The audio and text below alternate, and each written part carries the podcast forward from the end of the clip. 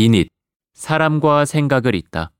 SBS가 전해드리는 디지털 오리지널 칼럼 인잇.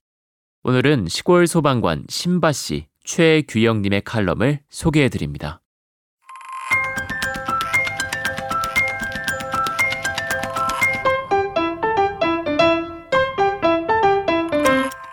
내가 외국인 노동자에게 친절한 이유.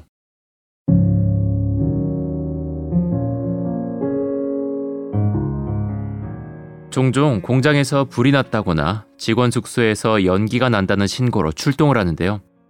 현장에 도착을 하면 제일 먼저 건물에 사람이 있는지 없는지부터 파악하죠. 가끔 외국인 노동자들을 상대로 정보를 수집해야 하는 일도 생기고요. 영어를 좀 할 줄 아는 제가 옆에 쓱 가서 제가 영어를 좀 할 줄 압니다. 도움 필요하십니까? 하고 말을 거니 제가 한국말을 잘합니다라고 외국인 친구가 응수를 하네요.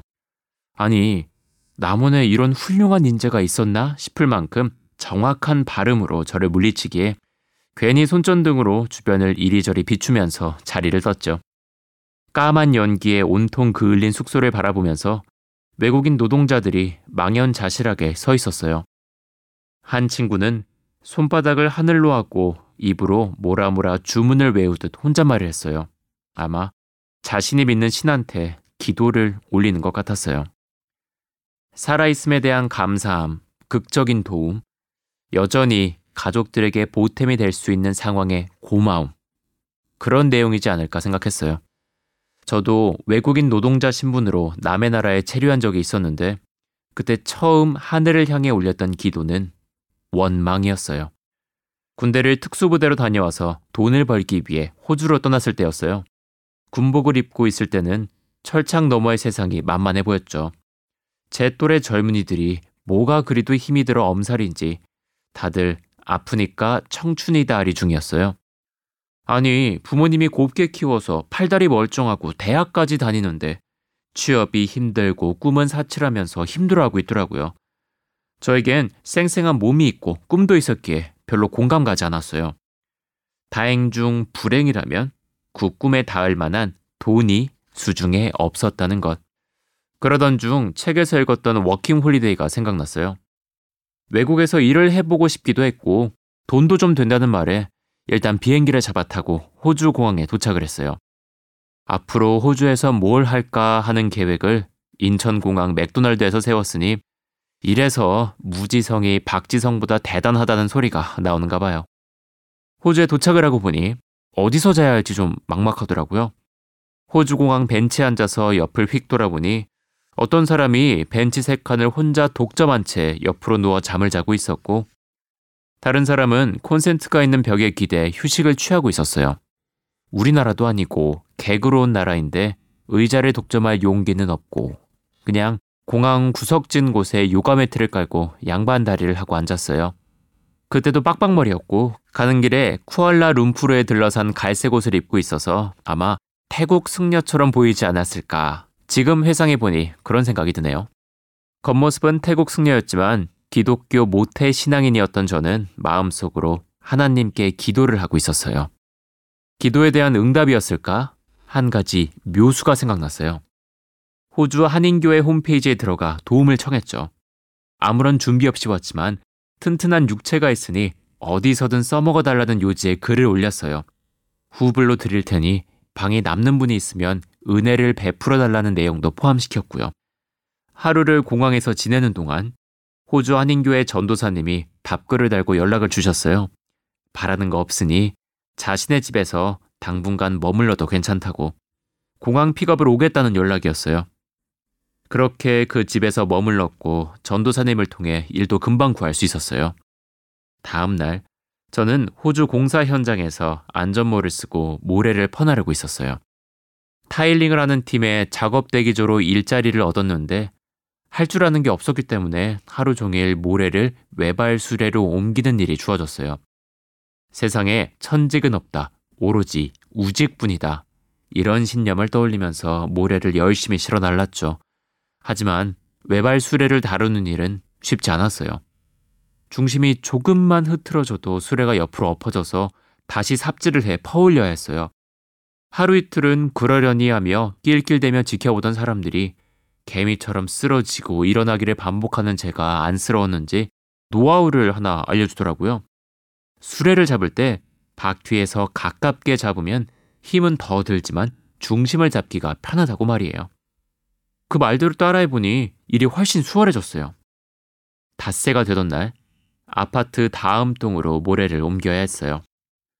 덤프트럭이 모래를 부어주고 떠난 자리에서 저는 삽을 들고 모래를 떠 외발술에 실었어요.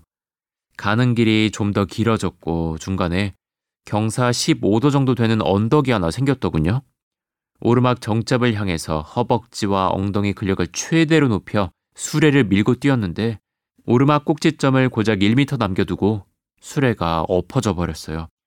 다시 어찌저찌 모래를 수레에 퍼담고 재도전을 했지만 또다시 언덕의 꼭지점 앞에서 수레와 함께 엎어져 버렸어요. 이렇게 엎어지면 마음 아픈 게 온 힘을 다할수록 더 처참한 꼴로 나뒹굴게 되거든요.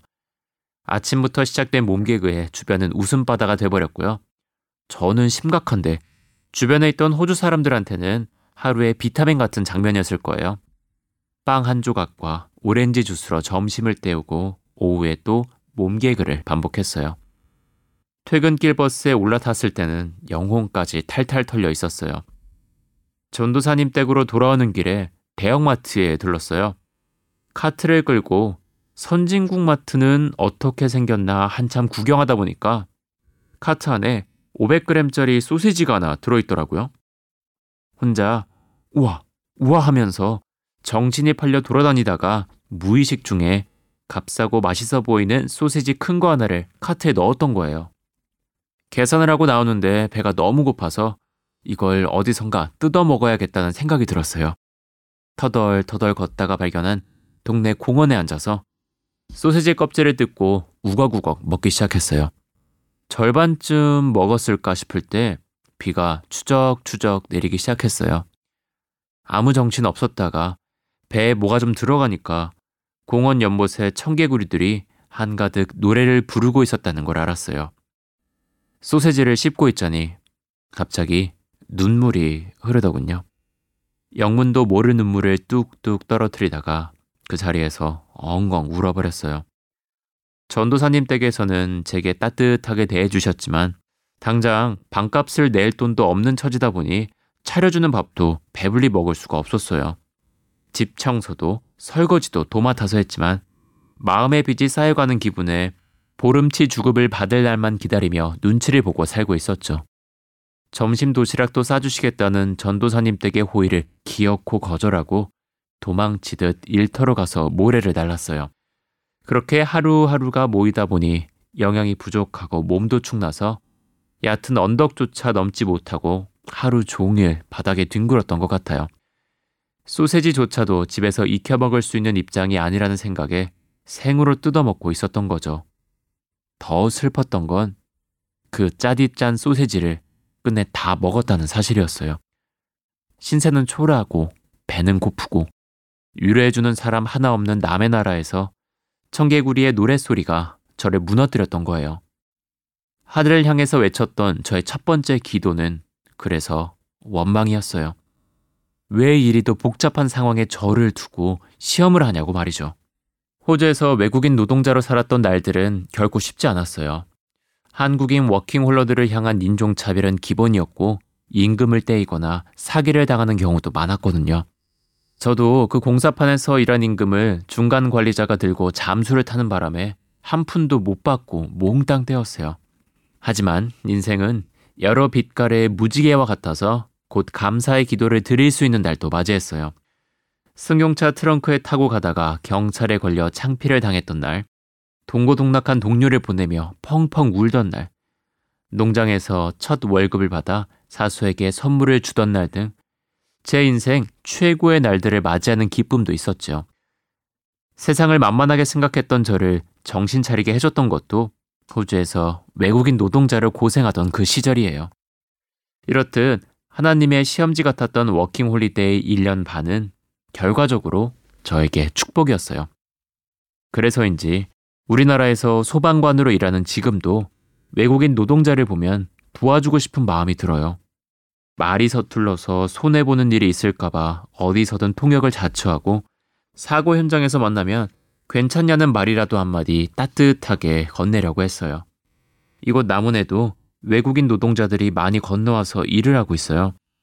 어떤 이는 가족을 잃어 한국에서 생계를 꾸려가고 누군가는 코리안 드림을 꿈꾸며 열심히 보도블럭을 끼워 맞추고 있죠. 저희 동네엔 저녁만 되면 전화 통화를 하며 공원을 뱅글뱅글 도는 서남아시아 청년 한 명이 살고 있어요. 주차를 하면서 보면 어떤 날은 심각하고 또 어떤 날은 생기 가득한 표정으로 신이 나서 전화로 수다를 떨고 있어요.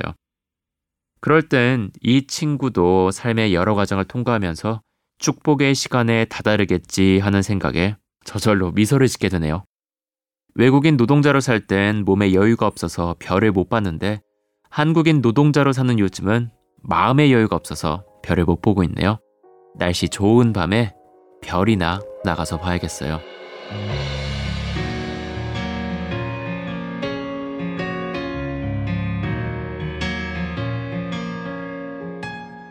여기까지 시골 소방관 신바시의 칼럼 저는 아나운서 이인권이었습니다.